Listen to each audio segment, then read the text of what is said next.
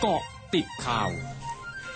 กาะติดข่าว 14 นาฬิกา 31 นาที 24 พฤศจิกายน 2564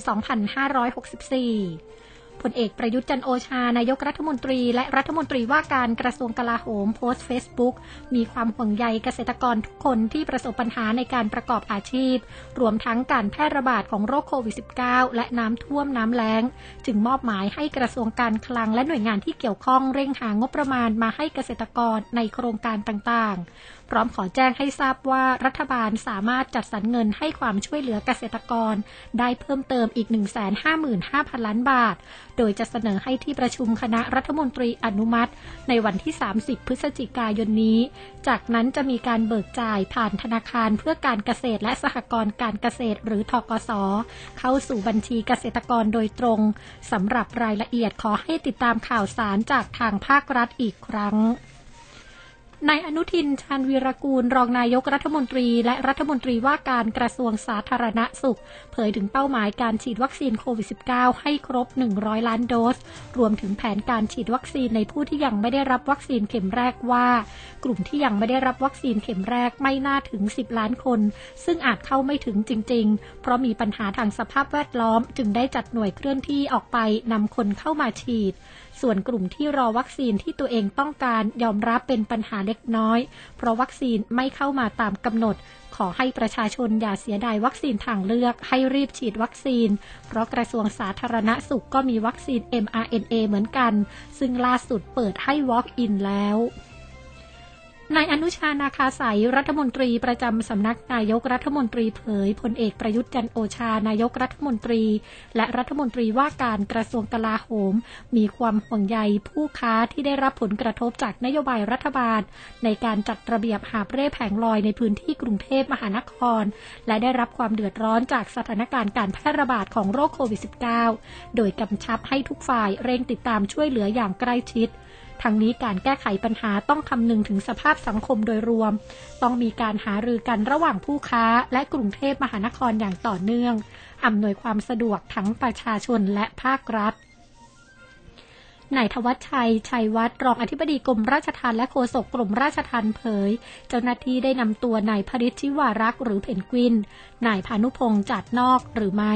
และนายแซมสาแมตแกนนำกลุ่มราษฎรที่ถูกควบคุมตัวอยู่ที่เรือนจำพิเศษกรุงเทพมหานคร ย้ายไปกักขังยังสถานกักขังกลางจังหวัดปทุมธานีเป็นเวลา 10 วัน ตามคำสั่งของศาลธัญบุรีเรียบร้อยแล้วตั้งแต่เมื่อวานนี้ โดยเจ้าหน้าที่ได้ดำเนินการตรวจร่างกายแล้วสุขภาพร่างกายของทั้งสามคนเป็นปกติดี ส่วนนายจตุพัฒน์บุญญพัทรรักษาหรือไผ่ดาวดิน และนายอานนท์นำพา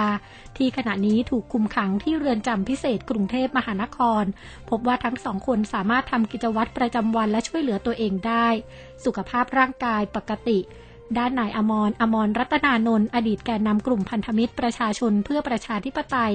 ยังคงอยู่ระหว่างการรักษาตัวที่ทันทสถานโรงพยาบาลราชทัน โดยอยู่ภายใต้การดูแลของทีมแพทย์อย่างต่อเนื่อง นายวิเชียนจันทรโนไทย ผู้ว่าราชการจังหวัดนครราชสีมาเผยได้เสนอขอให้ศูนย์บริหารสถานการณ์โควิด -19 หรือสอบค พิจารณาผ่อนคลายในส่วนของร้านอาหารในพื้นที่อำเภอปากช่อง และพื้นที่อำเภอเมืองนครราชสีมา เพื่อเตรียมรองรับนักท่องเที่ยวในวันที่ 1 ธันวาคมนี้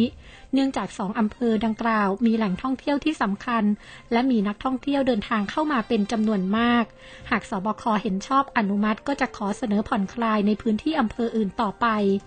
สำหรับการฉีดวัคซีนให้กับประชาชนในพื้นที่จังหวัดนครราชสีมา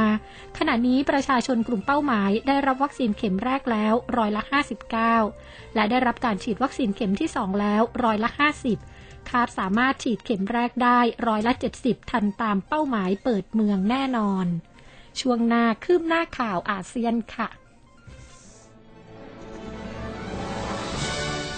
ร้อยจุดห้าคืบหน้าอาเซียน คณะกรรมการการเลือกตั้งมาเลเซียประกาศวันนี้ว่าการเลือกตั้งสภานิติบัญญัติทั้งหมด 82 ที่นั่งประจำรัฐสารวัตรซึ่งเป็นรัฐใหญ่สุดของมาเลเซียจะมีขึ้นในวันที่ 18 ธันวาคมนี้ โดยจะเปิดรับสมัครผู้ลงสมัครรับเลือกตั้งวันที่ 6 ธันวาคมนี้ และให้เวลาหาเสียง 12 วัน ขณะที่ผู้มีสิทธิ์ลงคะแนนเลือกตั้งในรัฐสารวัตร1ล้าน2แสน50,000 คน ผู้อำนวยการกรมสาธารณสุขประจำแขวงหลวงพระบางสปปลาวประกาศวานี้ว่า ผู้ติดเชื้อไวรัสโควิด -19 ที่เข้ารับการรักษาที่ศูนย์สาธารณสุขของแขวงหลวงพระบาง ต้องรับผิดชอบจ่ายค่ารักษาเอง ขณะเดียวกันทางการจะหยุดจัดหาอาหาร น้ำดื่ม และสิ่งของเครื่องใช้จำเป็นอื่น ๆ ให้แก่ผู้ป่วยโควิด -19 แบบไม่เสียค่าใช้จ่ายตำรวจในญี่ปุ่นเผยนักเรียนชายชั้นมัธยมต้นวัย 14 ปี ซึ่งอยู่ในเมืองยาโตมิจังหวัดไอจิ เสียชีวิตจากการถูกเพื่อนนักเรียนโรงเรียนเดียวกัน ใช้มีดแทงเข้าที่ท้องเช้าวันนี้ โดยเหตุเกิดขึ้นที่โถงทางเดินนอกห้องเรียนแต่ไม่มีผู้บาดเจ็บอื่น ๆ ขณะที่บิดาของนักเรียนหญิงอีกคนกล่าวว่า เขารู้สึกเป็นกังวลต่อสุขภาพจิตของนักเรียนคนอื่น ๆ ที่เห็นเหตุการณ์ ทั้งหมดคือเกาะติดข่าวในช่วงนี้ภัยรัญญางานสถินรายงานค่ะ